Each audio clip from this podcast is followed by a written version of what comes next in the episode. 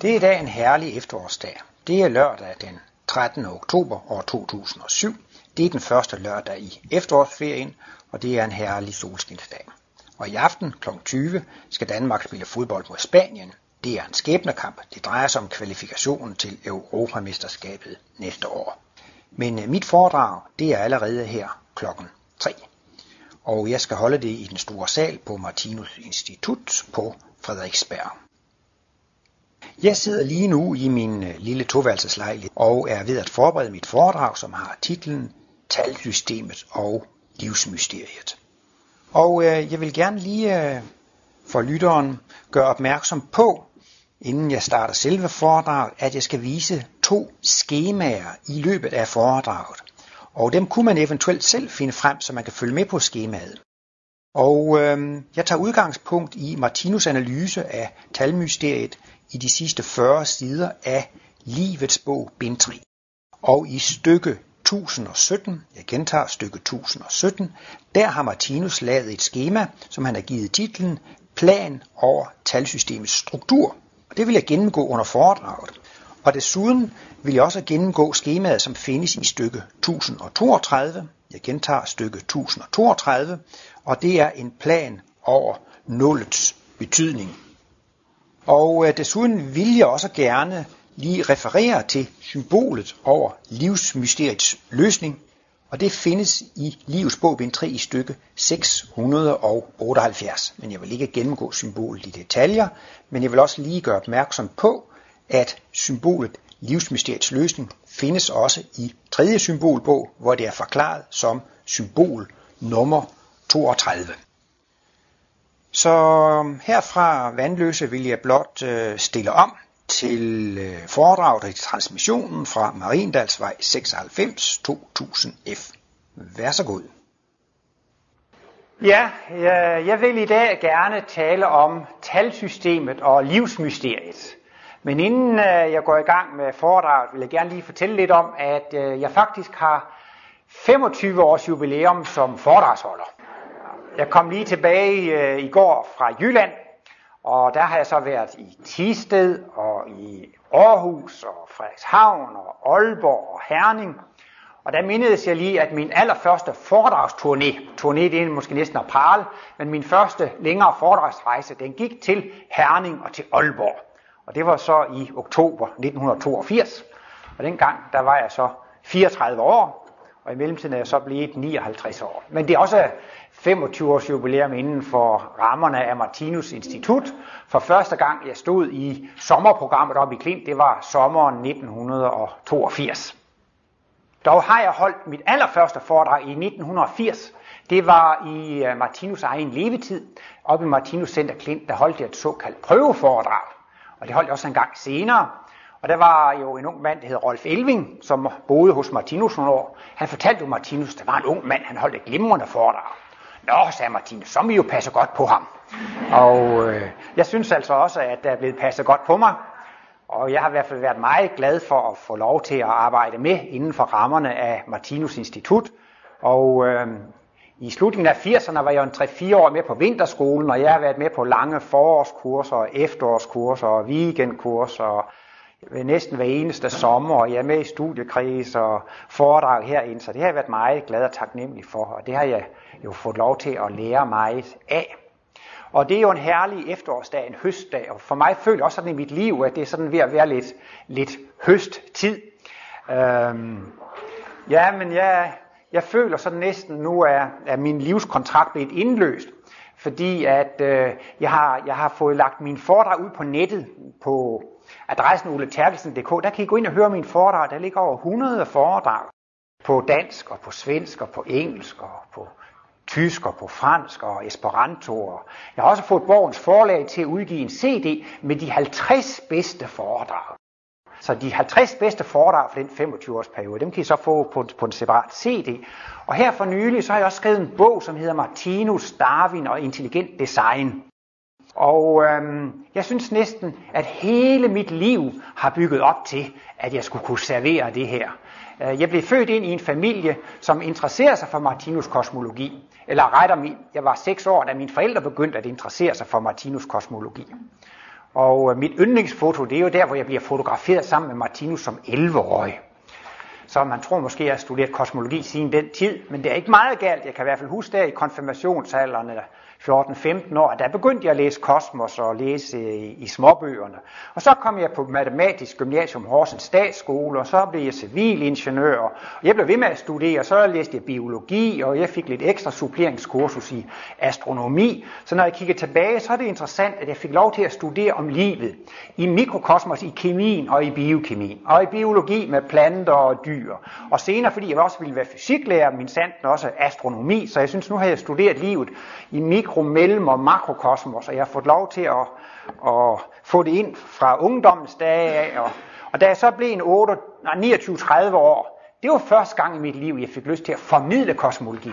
Op til den dato har jeg kun beskæftiget mig med det, fordi jeg synes, det var interessant.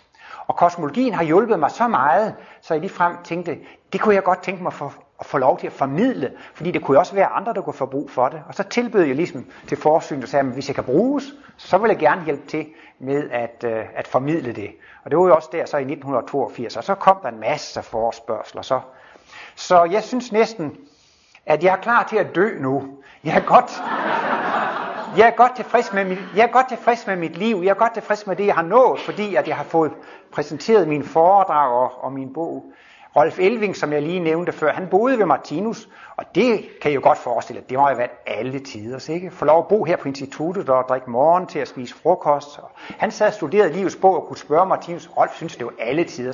Det var simpelthen så interessant. Og han forklarede jo Martinus, hvor glad han var for det, og det var så interessant. Ja, men sagde Martinus en dag, du skal jo også, du skal jo også betale tilbage. Du skal jo også holde foredrag og formidle det. Nå, nej, det har han da slet ikke tænkt på. Han var der jo bare, fordi det var interessant.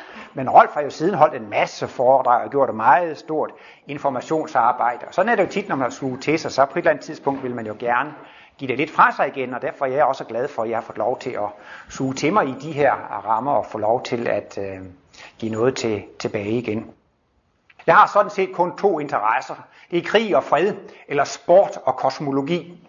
Det her foredrag, det er jo heldigvis allerede klokken 3 i dag, men jeg ved godt klokken 8 i aften, så er det Danmark-Spanien. Så er det jo altså kvalifikation til EM. Så her klokken 3, så er det den pænere og artige Dr. Jekyll, der står på scenen.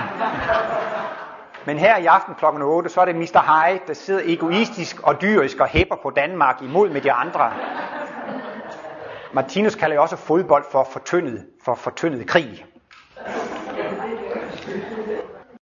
Men øh, jeg skulle også lige fortælle, at, øh, at øh, jeg har alligevel ikke tænkt mig at lægge mig til at dø nu. Jeg vil godt fortsætte lidt endnu.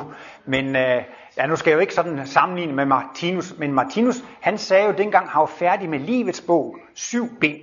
Og det var han faktisk først i 1960, der var han 70 år. Og så følte han ligesom, nu var hans livsværk afsluttet. Men han fortsatte med at skrive, og han skrev blandt andet fire symboler, men han sagde, altså det han lavede efter han var færdig med livets bog, det var bare ekstra.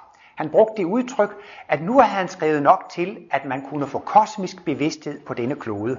Martinus mener altså, at man skal studere de kosmiske analyser, for efterhånden at få at kunne omsætte dem i praktisk væremåde, og efterhånden kunne få kosmiske glimt og blive indviet og få kosmisk bevidsthed. Det er en længere proces, og i denne proces hører det også med, at man kan studere de kosmiske analyser.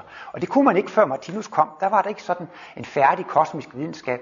Derfor skriver han i livets bog, bind 1, at tidligere så måtte mennesker faktisk inkarnere på andre kloder for at komme videre i deres udvikling, hvis de var ved at være i den store fødsels foregår, hvis de var ved at være klar til altså, få en højere kosmisk vejledning. Det kunne de ikke få på den her klode, så var de nødt til at inkarnere på, på andre kloder. Men når han så er færdig med livets bog og symbolbøgerne, så skriver han, nu behøver man ikke at inkarnere længere, nu kan man. Men det han lavede efter, at han var 60 år, det var bare noget ekstra, så det siger jeg så også nu. Jeg er jo ikke klar til at lægge mig til at dø, men altså det jeg giver nu, det er jo så bare ekstra. Og øh, jeg skal lige fortælle, at jeg har holdt mange foredrag i Frankrig, i Paris, og det er så et spiritualistisk sted. De har fundet, prøvet at finde ud af noget om den åndelige verden, takket være medier. Og der er en 1800-tals franskmand, som hedder Alain Kardec, som simpelthen har pumpet medier og klærvarianter for alt, hvad han kunne. Men han havde ikke selv sådan nogle evner, og så har han så fremstillet sådan en slags spiritualistisk lære.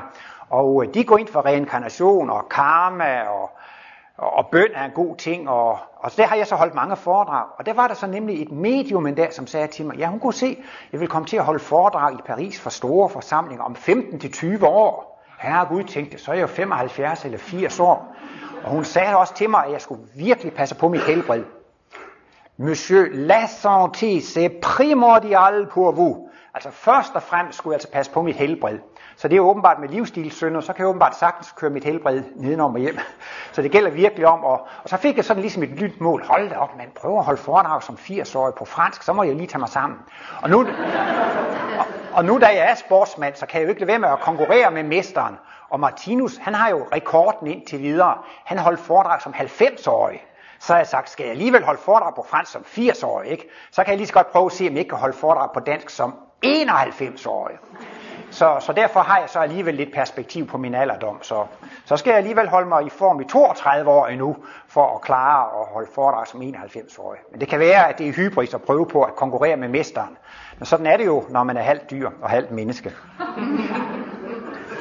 Men jeg kan jo ikke helt snakke mig udenom det. Jeg skal jo i dag tale om øh, livsmysteriet, og jeg skal tale om talsystemet.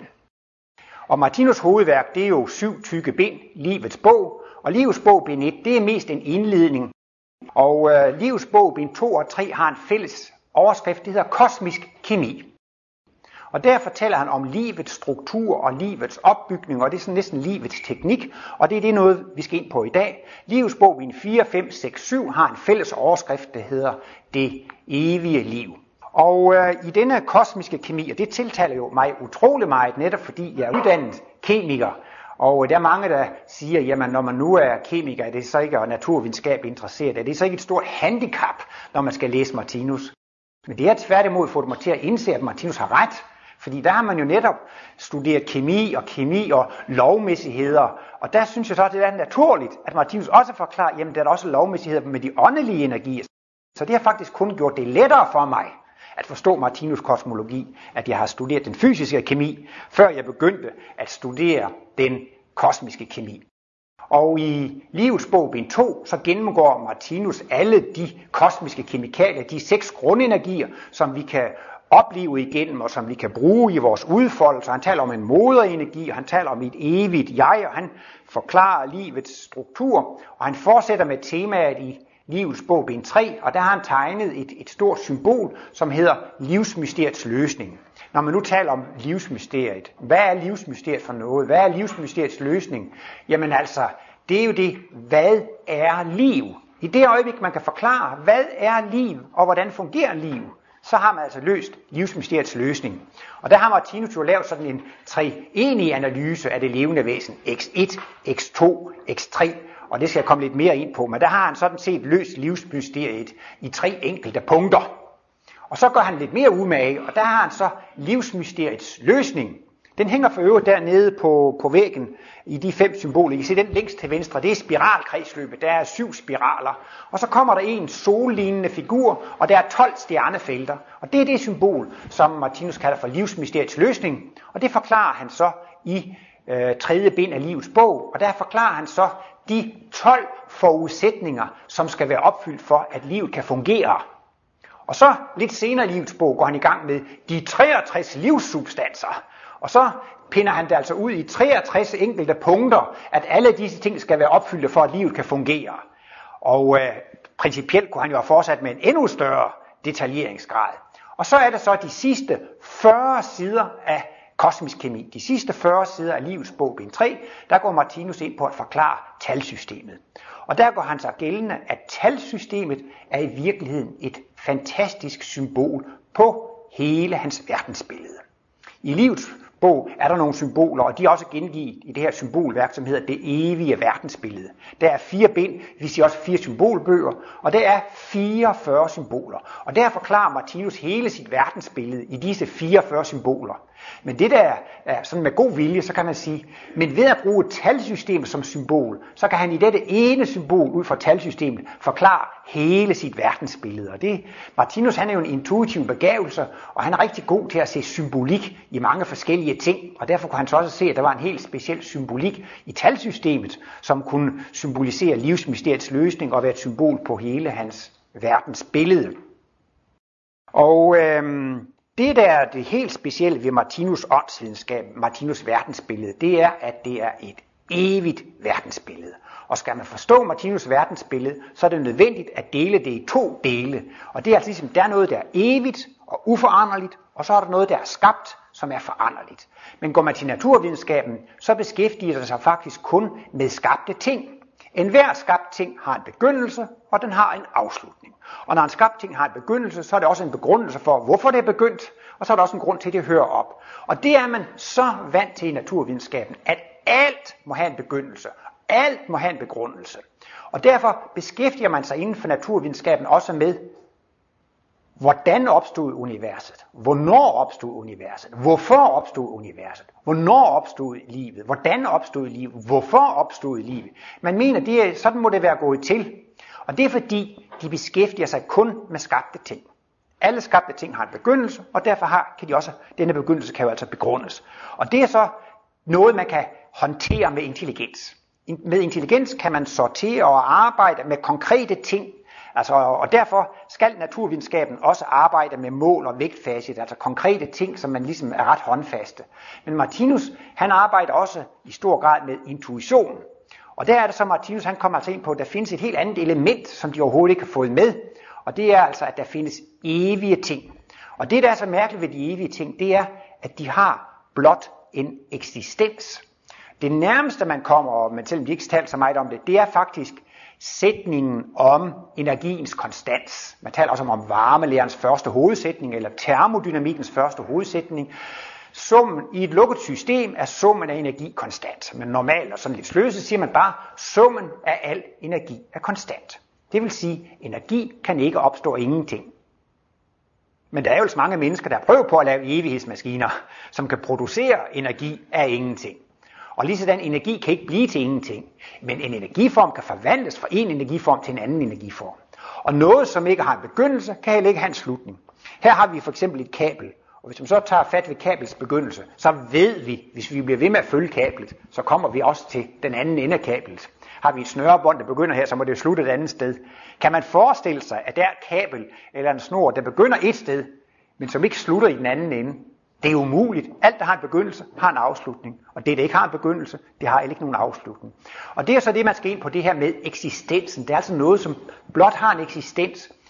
Jamen altså, hvis energien altid har eksisteret, så skal jeg nu alligevel spørge, hvorfor findes energien? Hvorfor eksisterer energien?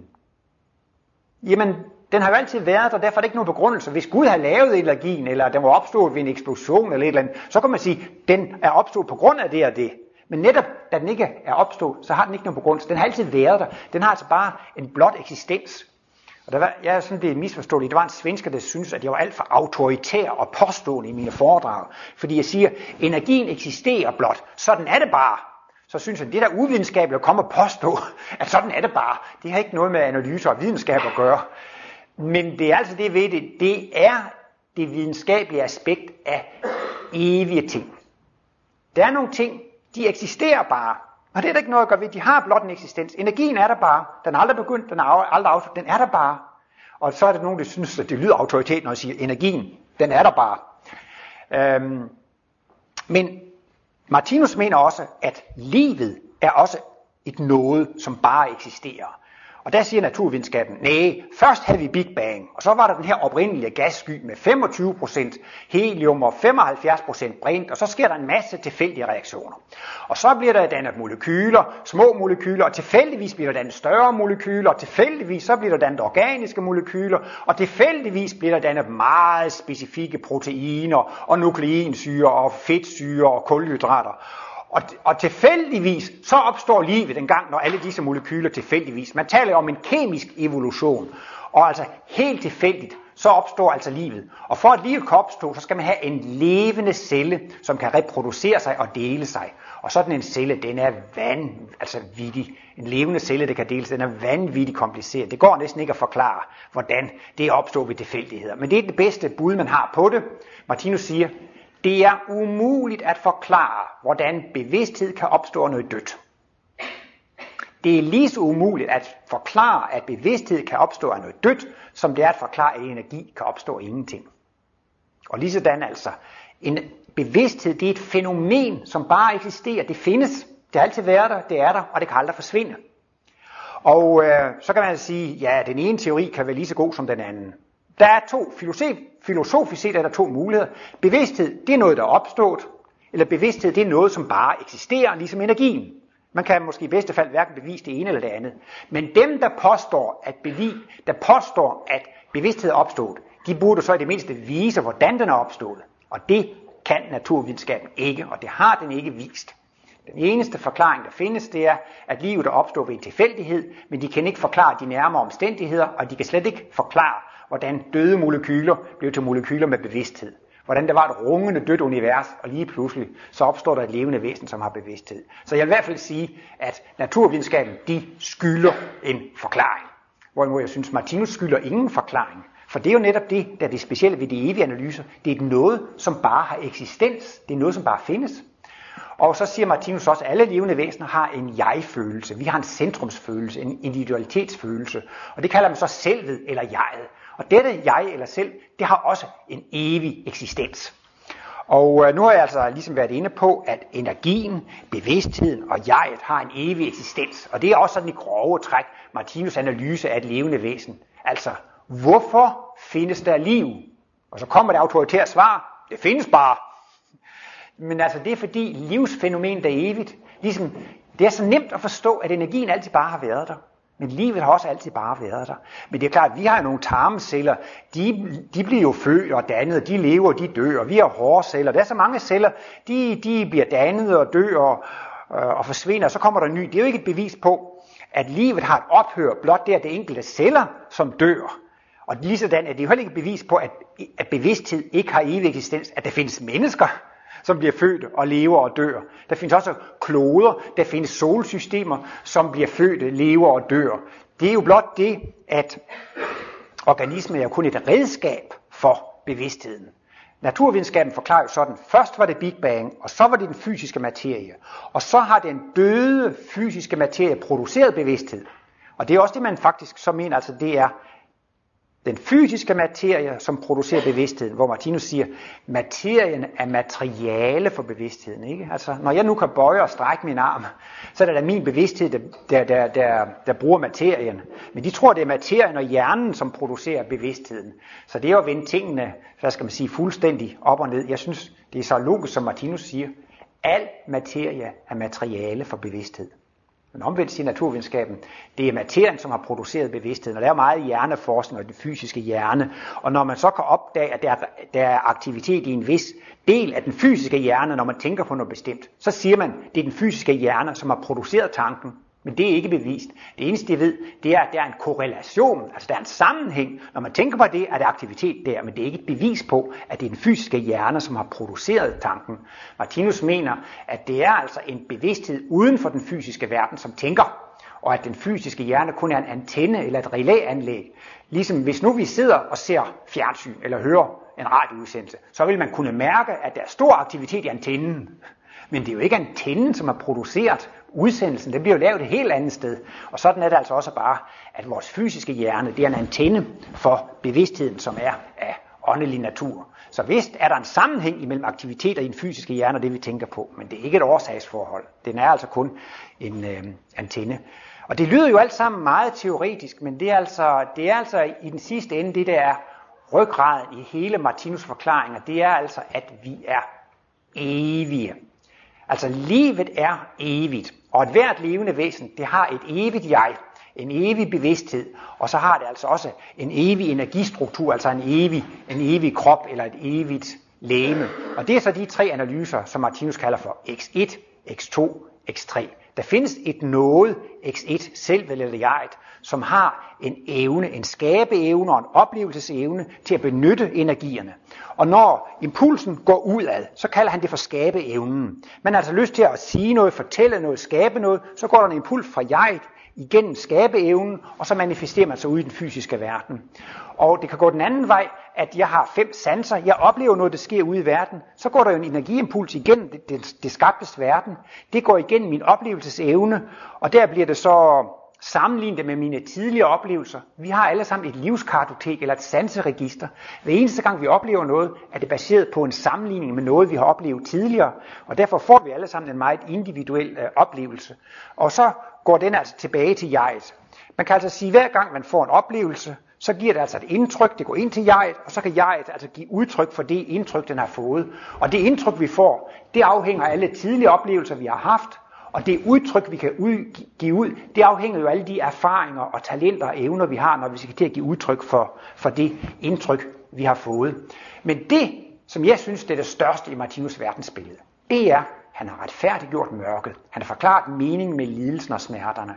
Og det kan kun gøres med et evigt verdensbillede. Hvis vi kun levede én gang, så er konklusionen, at livet er uretfærdigt. Livet er fuldstændig urimeligt. Nogle bliver født syge, nogle bliver født rask, nogle bliver født i rige lande, nogle bliver født i fattige lande. Nogle bliver aborteret, nogle dør, når de er et år, nogle dør, når de er 10 år, 20, 30 år. Der er simpelthen ingen retfærdighed. Derfor havde de franske eksistentialister alligevel ret. Livet er et absurd teater. Hvis vi kun har et liv, og vi kun har den ene fysiske krop, så er livet et absurd teater. Det er videnskab, det er en logisk slutning. Men hvis det er forkert, at vi kun har et liv, hvis vi i virkeligheden, vi har selvfølgelig en fysisk krop, som kun lever et liv, men hvis vi bag denne fysiske krop har en bevidsthed og et jeg, som overlever den fysiske krop, så kan det forklares på en helt anden måde. Og der forklarer så, så Martinus altså, at alt det vi oplever som ubehag og smerte og lidelse, det er i virkeligheden godt, fordi vi gør erfaringer, og de kan summeres. Og han mener jo specielt, den største kvalitet, man kan have, det er humanitet og kærlighed. Og hver gang man oplever smerte og lidelse, så får man medfølelse og medlidenhed, og det bliver lagret, og det giver altså humane evner og, og talenter.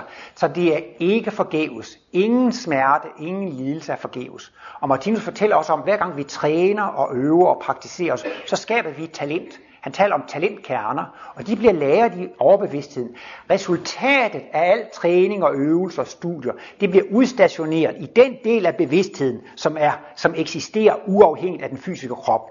Intet af det, vi oplever i den fysiske krop, er spildt, fordi resultatet, det bliver lagret. Det er sådan, hvis man skulle bruge et computersprog, så sidder man og arbejder på computeren, ikke? men til sidst, så lærer man jo lige det væsentlige på harddisken, eller måske ligefrem en USB-stik, så kan man så gå til den næste computer eller det næste liv. Altså, man, ingen oplevelse er forgæves, fordi det bliver lagret alt det, man oplever. Og desuden har Martinus også en mere filosofisk forklaring af, at for at man kan opleve at være et levende væsen, skal der være noget at opleve. Og hvis det ingen kontraster var, så var det ikke noget at opleve. Men netop når man trykker med sort farve på hvidt papir, så kan man jo læse det. Og nu kan vi jo nyde, at solen skinner, fordi vi har haft nogle dage, hvor solen ikke skinnede, og vi kan måske nyde, at det er varmt, fordi der har været kolde dage. Man ville aldrig kunne være lykkelig, hvis man ikke havde været ulykkelig. Man ville ikke vide, at man var veludvilet og oplagt, hvis man ikke havde været træt. Og derfor er det altså, al oplevelse er baseret på sammenligning med kontrasten. Og derfor er ulykken lige så vigtig som lykken. Varmen er lige så vigtig som kulden. Så Martinus har altså øh, et større forklaringsapparat, som så at sige retfærdiggør mørket og smerten og lidelsen. Og så er der også nogle energiforhold, der gør, at den energi, man sender ud, den kommer tilbage igen. Og derfor findes der altså en 100% retfærdighed i livet, at de energier, man sender ud, kommer tilbage. Ikke som straf, men som en belæring, fordi jeg vil udvikle mig frem til at blive et humant og et fuldkomt og, og et færdigt menneske. Og når, altså, når man får hele evighedsperspektivet med i det, så har alt en mening. Og det er jo netop det, der, der, der er svagheden ved en etlivsteori. Der er så mange urimelige ting og ligegyldige ting, fordi det er jo slut, når man dør. Men hvis man har en evig væsenskerne, så er, har alt en mening, fordi alt kan lagres, alt kan genbruges. Så derfor er det jo, at Martinus kosmologi, det giver et utroligt positivt livssyn. Og jeg har mødt så mange mennesker, som er begyndt at interessere sig for Martinus i deres livs sværeste stunder. Og så bliver de ved, fordi det har givet dem en, en, en styrke og en kraft. Og det viser sig, at mennesker kan tage utrolig meget smerte og lidelse og sygdom, hvis de kan se, at der er en mening med det, hvis der er en idé med det, så kan man holde ud med det. Men hvis det er helt uretfærdigt og meningsløst, så vil man jo snarere foretrække at gøre, gøre selvmord. Og alle Martinus analyser, de bunder altså ud i, at alt er såre godt. Og i dag har der, er der så mange mennesker, som lider af trætheds depression og udbrændthed, og der er så mange mennesker, som har, har, har problemer med søvn og, og med energi, og de er helt udbrændte. Og det mener jeg langt hen ad vejen skyldes et materialistisk livssyn.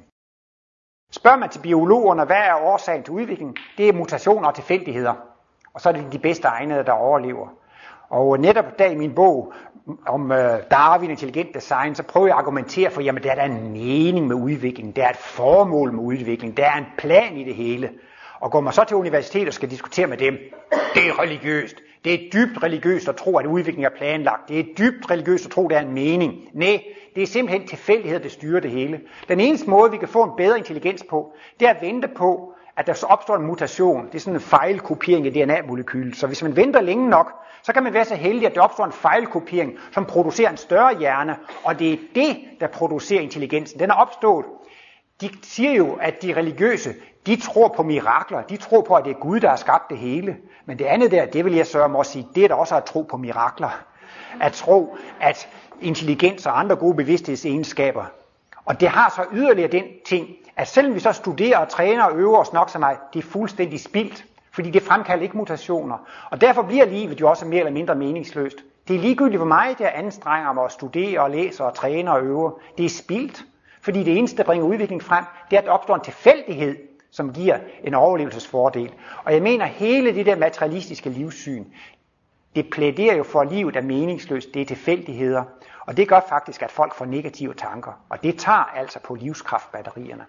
Og Martinus siger specielt, hvis man synes ting de er meningsløse og uretfærdige, og hvad er det synd for mig, man lider af offertænkning, øh, man, man lider af martyriumstanker, han siger, det dræner altså livskraftbatterierne. Og det er jo også det, der gør, at så mange mennesker, de taber i livskraft, de bliver syge og, og deprimerede og trætte. Det er simpelthen, fordi de har en negativ tankegang. Jeg så lige i den her øh, gratisavis Urban, for jeg tror det er tre dage siden, hvor der stod, at de har fundet ud af, at, altså, at det var meget vigtigt at tænke positivt. Så fik man kraft, energi, og der er sådan en længere udredning. Og så tænkte jeg ved mig selv, men hvorfor i alverden skulle man tænke positivt? Ja, selvfølgelig, det giver et godt resultat, men det er i hvert fald ikke noget i den videnskabelige udredning, der giver nogle begrundelser for, at der skulle være nogen grund til at tænke positivt. For hvis det hele er styrt af tilfældighed og meningsløshed, så er det jo ikke nogen grund til at tænke positivt. Men Martinus, han har jo lavet et fuldstændigt færdigt verdensbillede, der forklarer, hvordan livet fungerer. Og der er der alt mulig grund til at tænke positivt. Og det, man normalt anser for negativt og forfærdeligt, det er altså bare noget, som giver erfaringer for, at man kan lære tingene og, og, og, og blive fuldkommen. Så, så, så på den måde, så har Martinus' evige verdensbillede altså nogle fantastiske øh, hvad skal man sige, muligheder eller potentialer i sig til at give folk positiv og, og, og og glad, glad tænkning. Og det der med at, øh, at øh, have et evigt verdensbillede, det kan næsten være lidt for svært med et matematisk verdensbillede. Martinus han taler om, at vi har en organisme, som er levende. Vores organer, de er også levende. Cellerne er også levende. Og det kan de fleste være med til, men Martinus går skridtet videre. Molekylerne er levende, atomerne er levende, elektronerne, og det fortsætter uendeligt nedad. Jordkloden er et levende væsen. Solsystemet er et levende væsen. Mælkevejen er et levende væsen. Grupper af mælkeveje. Ja, hele universet er et levende væsen. Men det er svært at nå det store uendelige og det små uendelige med naturvidenskaben, fordi det stopper ved elektronmikroskoper og sådan andre fysiske eksperimenter. Så når man kommer ned til elektroner eller kvark eller nogle små partikler, så kan man ikke komme længere ned. Og så har man jo svært ved at forstå eller erkende, at det skulle være noget, der er endnu mindre. Og teleskoperne, de kan jo så række 12-15 milliarder lysår ud i universet, så mener man, jamen så er universet ikke større, vi kan ikke se mere, så har universet en, en begrænset størrelse. Og nu er det så endelig, at jeg skal i gang med talsystemet. Og der er det jo så, at man kan begynde at forstå ved hjælp af talsystemet, så synes jeg, at man kan få en teoretisk forståelse af dette evige verdensbillede. Hvis man skal forklare, at alt er såre godt og alt har en mening, så må man simpelthen forklare alt, hvad der eksisterer. Atomfysikerne, de har lavet sådan, eller de teoretiske fysikere har lavet noget, der hedder for strengteorien, og den skulle ligesom kunne forklare alting. Einstein han ledte efter en formel, som skulle forklare alting. Man arbejder med fire naturkræfter. Det er de stærke kernekræfter og de svage kernekræfter. Så er det gravitationen, og så er det alle de elektromagnetiske kræfter. Disse fire grundkræfter skulle man gerne forene i én formel. Og man taler nu om, at man er på jagt om formlen, eller teorien om alting. Teorien om alting. Men da jeg så det første gang, tænkte jeg mig selv, nej for søren, det er jo Martinus. Martinus har teorien om alting. Fordi Martinus tager alt i betragtning. Han tager alt i betragtning i det uendelige mikrokosmos og i det uendelige i makrokosmos. Han tager alt i betragtning. Han tager den evige fortid i betragtning, og han tager den evige fremtid i betragtning. Ligesom øh, de naturvidenskabelige synes, det er mirakel teori og tro på skabelsesberetningen. Men altså ud fra Martinus kosmologi, så er det da også et mirakel af Big Bang, at, at der, først var der ikke noget, eller så var der bare en konstant eksisterende energi i et punkt, eller sådan noget. Hvorfor eksploderede det så? Altså det er ligesom, at det er da også noget, alt, alle forklaringer af universet, som har en begyndelse, det er mirakelteorier. Uanset om det er Big Bang eller det er fra Bibelen af. Men det er jo det med det evige verdensbillede. Og der synes jeg, det hjælper så meget, det der med tallene, ikke sandt? Hvis nu for eksempel vi siger, at, at, at min organisme repræsenterer noget her 1000, så er 1000 jo opbygget af hundreder. Det kan være opbygget af mine organer. Og, og organerne, de kan jo være opbygget af tierne, som er cellerne. Og så kan de jo så være opbygget af molekylerne. Nu går Martinus ikke ind i det der med brøksregning, men så kan man jo også sige, at 1 er opbygget af 0,1, 0,2, 0,3. Det er opbygget af tiende dele, og tiende dele er opbygget af 100 dele, og 100 dele er opbygget af 1000 dele. Og der er det jo så dejligt. Der kan man i teorien helt klart følge, det må fortsætte i uendelighed i mikrokosmos. Og vi har jo også tusinder, 10.000, 100.000, millioner, milliarder billioner, billiarder, trillioner, trilliarder, kvadrillioner, kvadrilliarder, hvad det hedder, det fortsætter. Der synes jeg netop, at der er talsystemet med til at lukke ens øjne op for dette uendelighedsperspektiv. Der har også været en film inde i planetariet, Den kosmiske rejse. Så rejser man ned i en blodår, og så ind i et molekyl, ned, hvad hedder det, jo, ind i en celle og ned i molekyler, og så kører man hele vejen ned, og bagefter går man den anden vej op, og så går man igennem hele organismen, og så ser man mennesker, og så kloden, og så månen, og solsystemet, sol, og galakser osv., så rejser man hele vejen op og ned. Og det kan man også gøre med de her fraktaler. I kender godt de her. Så tager man et smukt billede. Det er jo baseret på en matematisk formel, som har evigheden i sig. Så tager man lige en detalje ud, og så forstår man den op. Så tager man en ny detalje ud og forstår den op.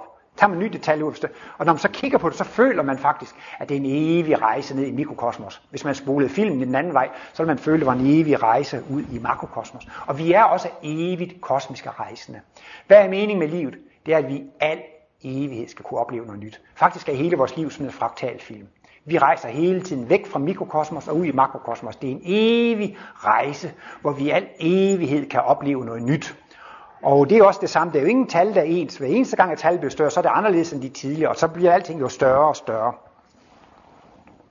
Så er det jo mange, de er altid så nervøse for, når man skal tale om talsystemet. De kan ikke nok i matematik og sådan noget.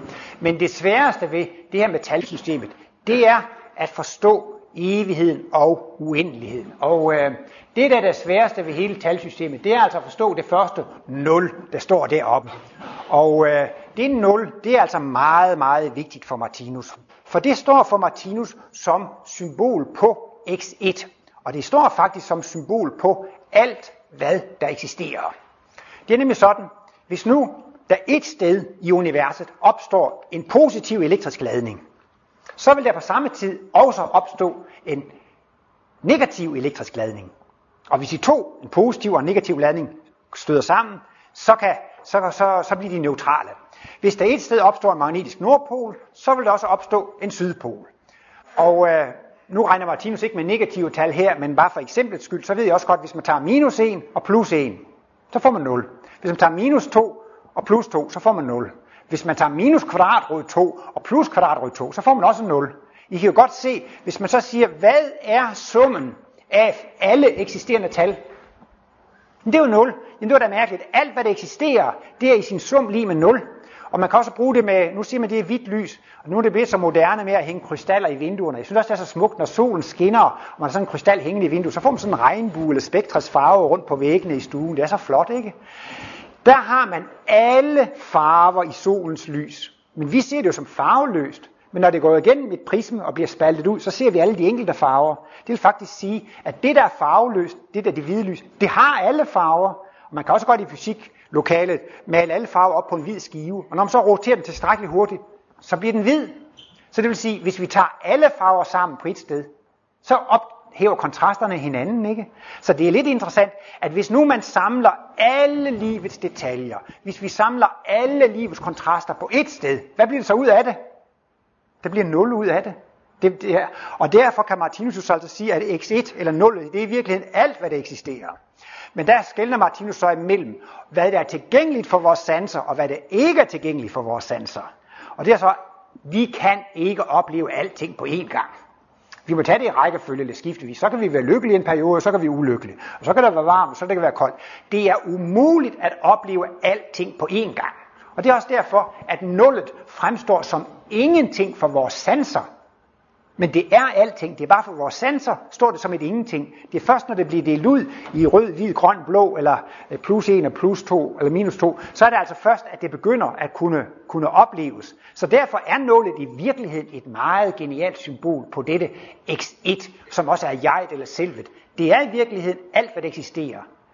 Det er immaterielt for sanserne, men det er ikke desto mindre alt, hvad der øh, eksisterer. Og det er så også det, Martinus forklarer, når han skal forklare livsmysteriet. Hvordan dette X1, som er alt, hvad der eksisterer, der findes der faktisk også en slags prisme, og det er så det, han kalder overbevidstheden med moderenergien, hvor dette X1 bliver spaltet ud i de seks grundenergier, som jo faktisk giver de seks farver. Jeg må, måske, det er jo altid godt at motionere lidt, så jeg anbefaler at kigge på det trekantede symbol dernede på væggen til højre. Der er en trekant, den øverste trekant op til venstre. Det er X1, det er jo de hvide lys, og i midten, det er X2, det er skabeevnen, og den er altså violet. Det er der, dette, alt hvad som eksisterer, bliver spaltet op i de enkelte kontraster. Og så ser I jo så de seks grundenergier der, som jo også passer meget fint med, med spektrets farver. Så et levende væsen har i sig, ja man kan sige, det der ligger i Martinus' livsmysteriets løsning, det er det, at det er noget, som ikke har noget sidestykke i det skabtes verden. Som jeg sagde før, man kan ikke have et kabel, som begynder et sted, som ikke slutter et andet sted.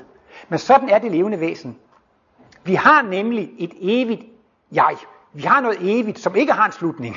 Og så takket ved den skabeevne har vi en krop, som har en slutning. Så vi er altså en meget speciel konstruktion, og det er derfor, det er så svært at forstå, at vi har både en evig og uforanderlig side, og så har vi en foranderlig side. Og når vi kun sammenligner med ting fra det skabtes verden, jamen der har alting om begyndelse og afslutning. Derfor er det så svært at forstå, fordi der findes ikke noget sidestykke til det i det skabtes verden. Og øhm, Martinus siger jo så, at noget dødt kan ikke sætte en bevægelse i gang. Det er kun noget levende, som kan sætte en bevægelse i gang.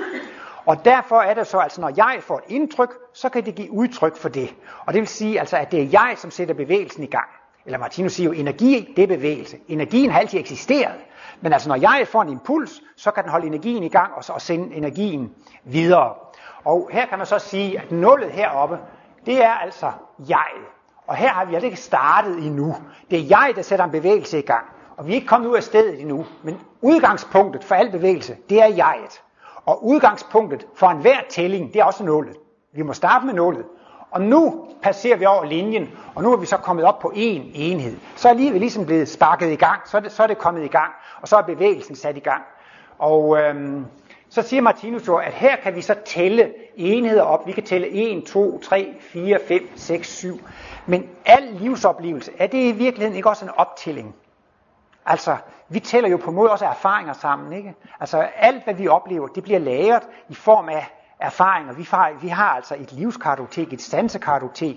Så, så på den måde kan I jo godt se, at der er store ligheder imellem faktisk udviklingen. Ikke sandt? Vi, vi ophober erfaringer, vi tæller erfaringer sammen, præcis på samme måde, som man tæller her 1, 2, 3, 4, 5, 6, 7, 8, 9, og vi har her i Danmark et alfabet med 28 bogstaver, og vi har et talalfabet med 9 eller med 0, så er det altså også 10.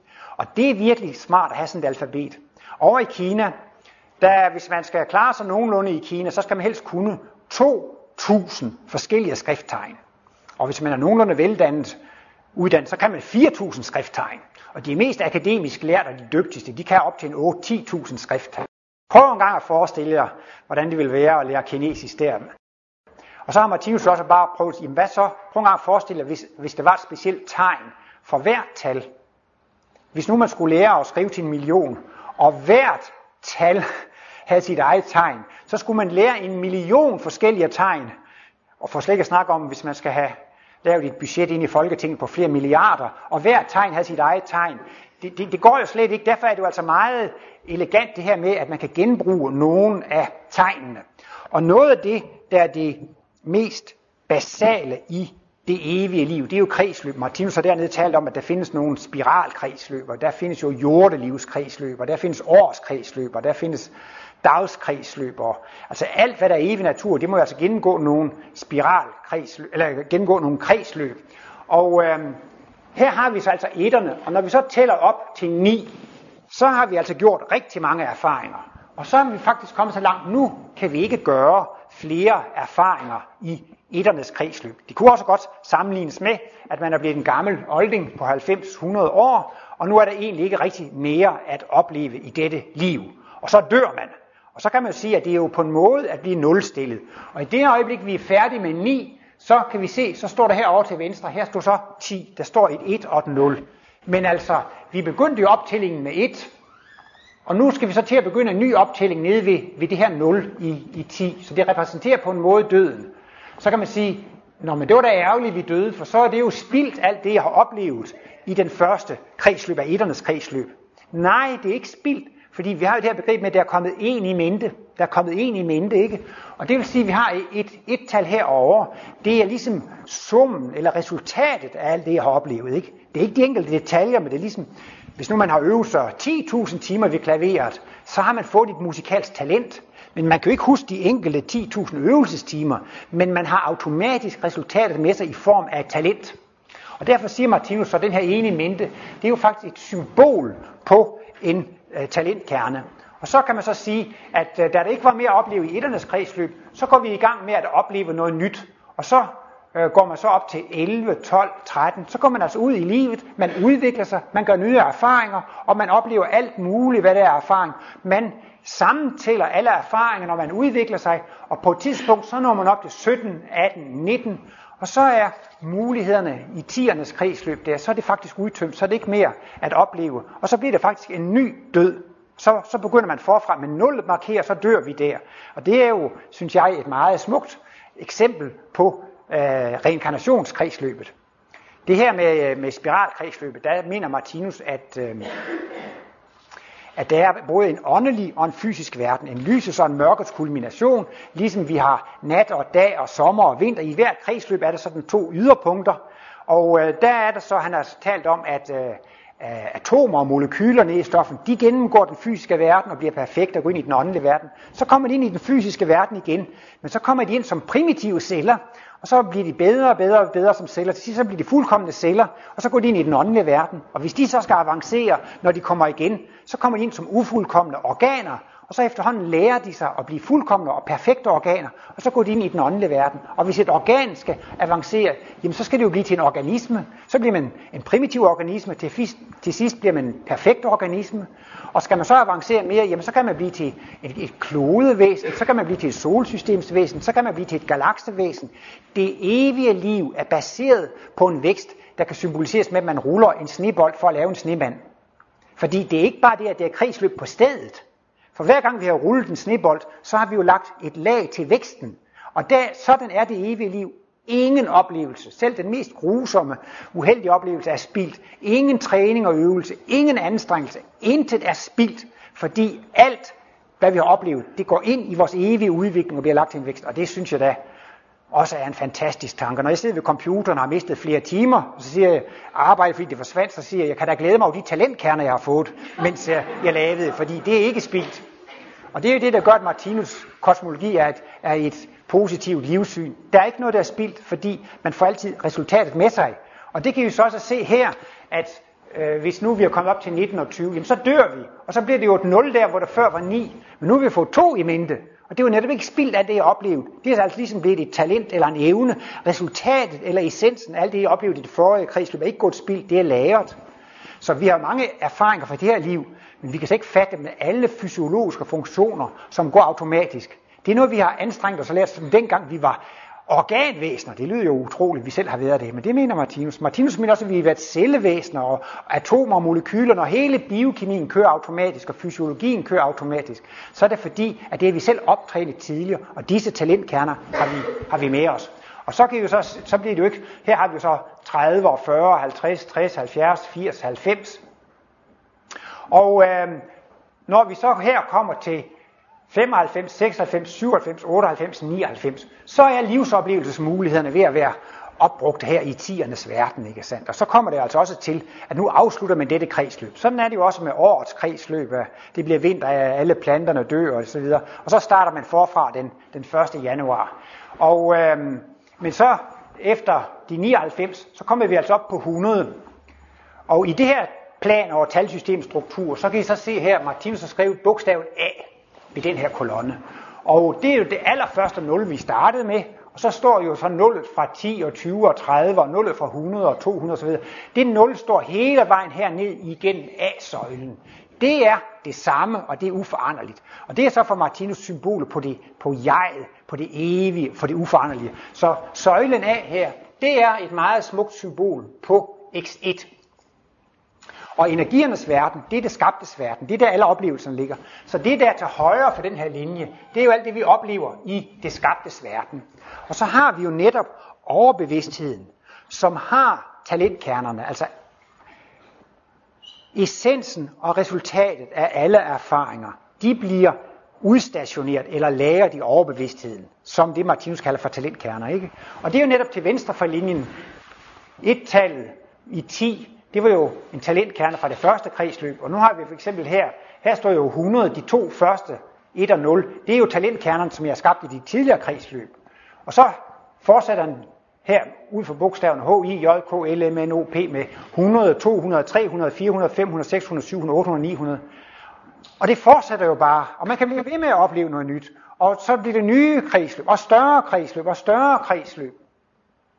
Og hernede kommer vi så til tusindernes kredsløb, her kommer vi til 10.000'ernes kredsløb, og her kommer vi til 100.000'ernes kredsløb, fortsat i det uendelige. Så, så det man kan sige, det her talsystem, det rummer jo faktisk hele Martinus verdensbillede, med livet i mikrokosmos og livet i makrokosmos.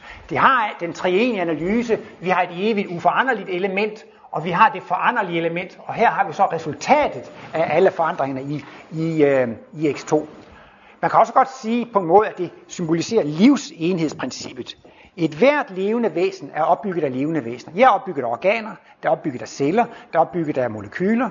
Organismen er opbygget af organer, der er opbygget af celler, der er opbygget af molekyler. Der er op, altså, hvis jeg så er 1000, så er den altså opbygget af 100, der er opbygget af, af 10, der er opbygget af 1, og der er opbygget af 10 del. Så man kan også sige, at hele universets struktur er jo også inde inde i dette talsystem. Og Martinus siger, at der er intet væsen, der er så stort, at det ikke er opbygget af andre øh, væsener. Man kan også sige, at der er jo ikke et tal, der er så stort, at det ikke er opbygget af andre tal. Og man kan også sige, at der er ikke noget tal, der er så stort, at det ikke er noget tal, der er endnu større. Der er intet væsen, der er så stort, at det ikke er et væsen, der er endnu større. Men så er der Martinus forklarer, at der findes et væsen, det levende univers. Altså hvis I tager summen af alt liv, ja det vil være mærkeligt, hvis det bliver noget dødt. Så man må gå ud fra, at summen af alt liv, det må være noget levende. Og der har man netop det levende univers. Jamen, så er det jo netop, altså summen af alle tal, talsystemet, det er uendeligt.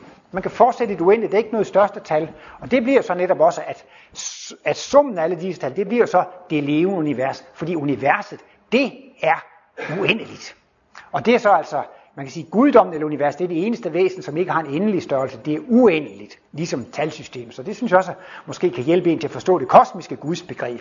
At det har ikke nogen endelig størrelse, hverken opad eller, eller, eller nedad. Så findes der et andet symbol, som er lidt mere specielt. Så vidt jeg husker det, det der plan over talsystemets struktur, det står i stykke 1017 i livsbog 3. Og den der figur over nullets betydning, det står i stykke 1032. Og øh, her har vi igen den samme søjle med nuller. Det er A, det er altså x1, det er den evige struktur. Og herover til venstre, her har vi altså talentkernerne, det er overbevidstheden. Og herude til højre har vi x3, det er det skabtes verden, det er energiernes verden, det er der tingene. Og vi befinder altså os her, og Martinus har sat herude for Q, her har vi altså et kredsløb af tredje grad.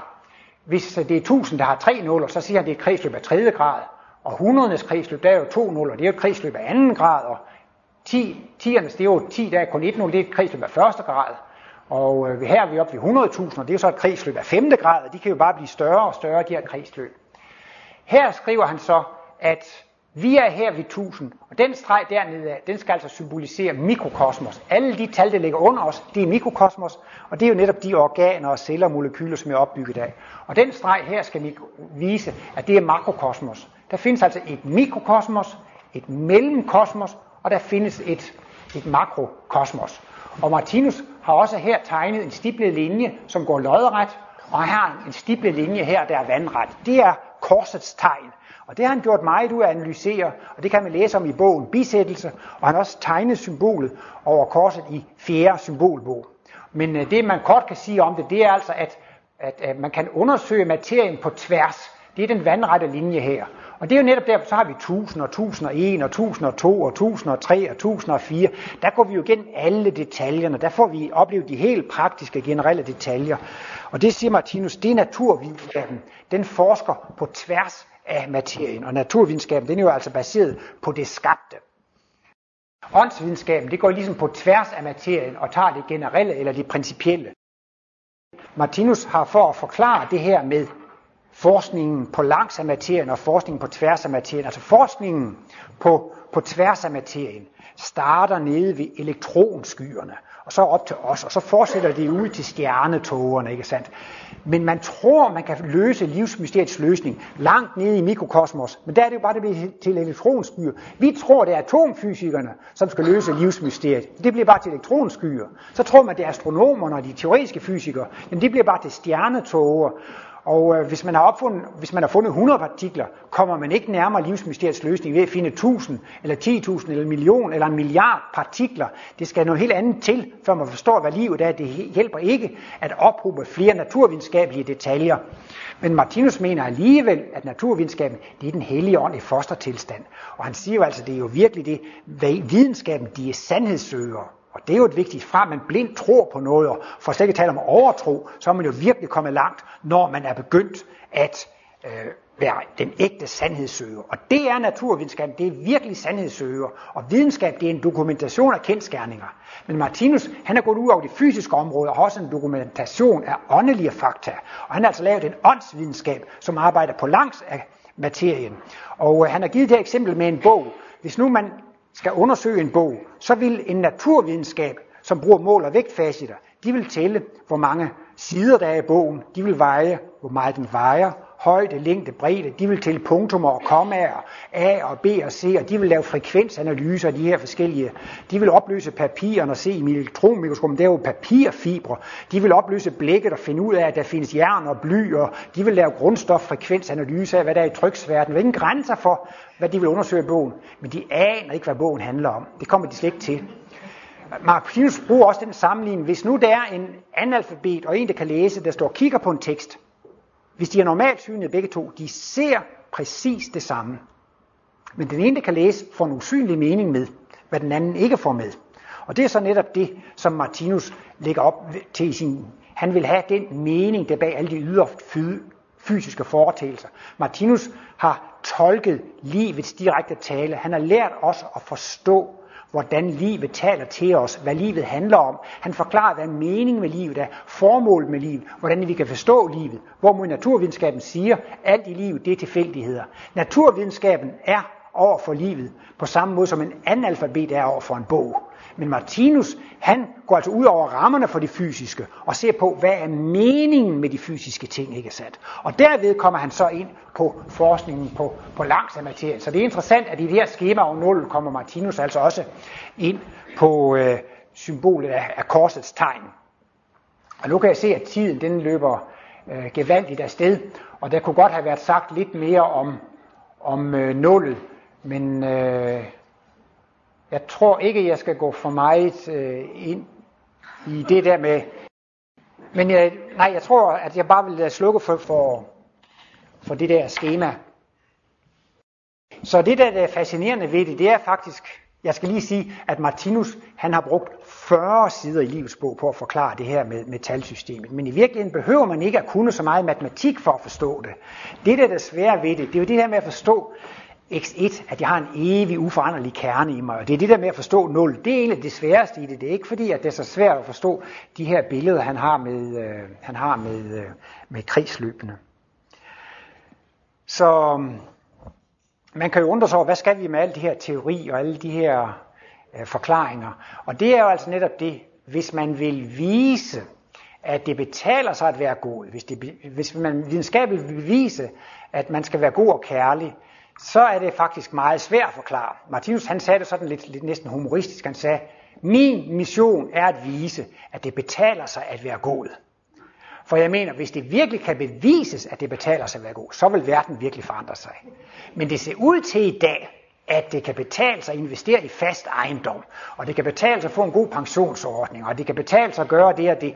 Og folk, de er jo virkelig fornuftige og intelligensbetonede, og man gør kun det, der kan betale sig. Og langt hen ad vejen, så ser det virkelig ud til, at det kan betale sig at sørge for sig selv. Og jeg kalder jo faktisk, eller jeg kalder materialismen for egoismens evangelium. Ikke? Martinus han kalder jo det nye testamente for kommun, kommunismens evangelium.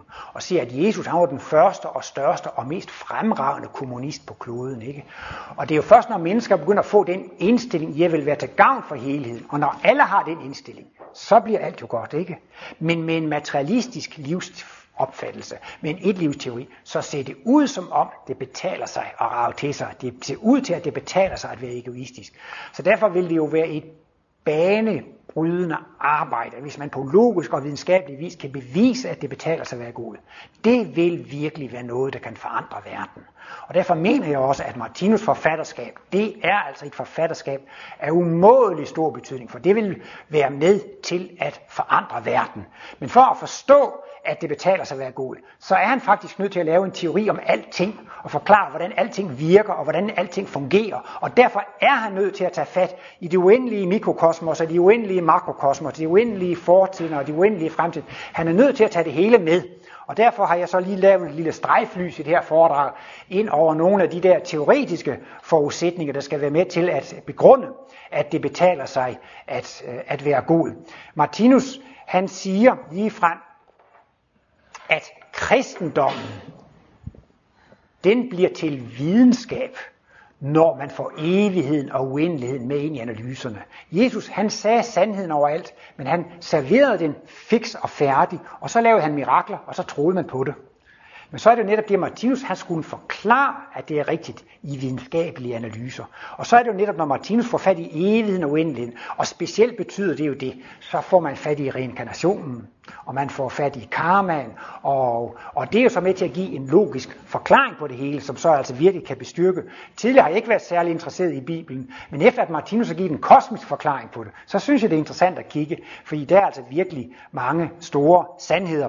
Og det har så gjort, at Martinus sluttede sit liv af med at ville have, at hele hans værk skulle kaldes for det tredje testamente, fordi hele hans værk, det er altså videnskabeligt gjort kristendom, eller intellektualiseret kristendom. Altså han har virkelig vist, at det betaler sig at være kærlig, og han har vist på en logisk måde, at alt det Jesus han sagde, det var altså, at det var sandt. Og der er altså ikke noget, der er ikke nogen, der har større kærlighed, end dem, der vil give sit liv for andre. Det er jo ikke nødvendigvis det, at man absolut skal ofre sit liv, men det er det, at hvis man er villig til at ofre noget af sin bekvemmelighed, for at andre har det godt, så har man den allerstørste kærlighed. Og når alle mennesker får den indstilling, så bliver det en vidunderlig verden, og en vidunderlig kær- verden at, at leve i. Mange tror, at kristendommen er færdig, fordi der er så få mennesker i kirken. Men Martinus han siger, at kristendommen det er ikke et spørgsmål om, man er medlem af en sekt eller går i kirke. Kristendom det er en væremåde, det er en handlemåde. Og så uanset om det er en buddhist eller en hindu, når man handler ligesom Jesus handlede, så er man kristen. Og på den måde, så må man sige, så har kristendommen en utrolig stor fremtid, fordi vi bliver mere og mere humane, og vi vil alle sammen komme til at handle på denne måde. Og det er så altså Martinus værk, der ligesom er en teoretisk begrundelse for, at det er den rigtige måde at handle på. Tak for opmærksomheden.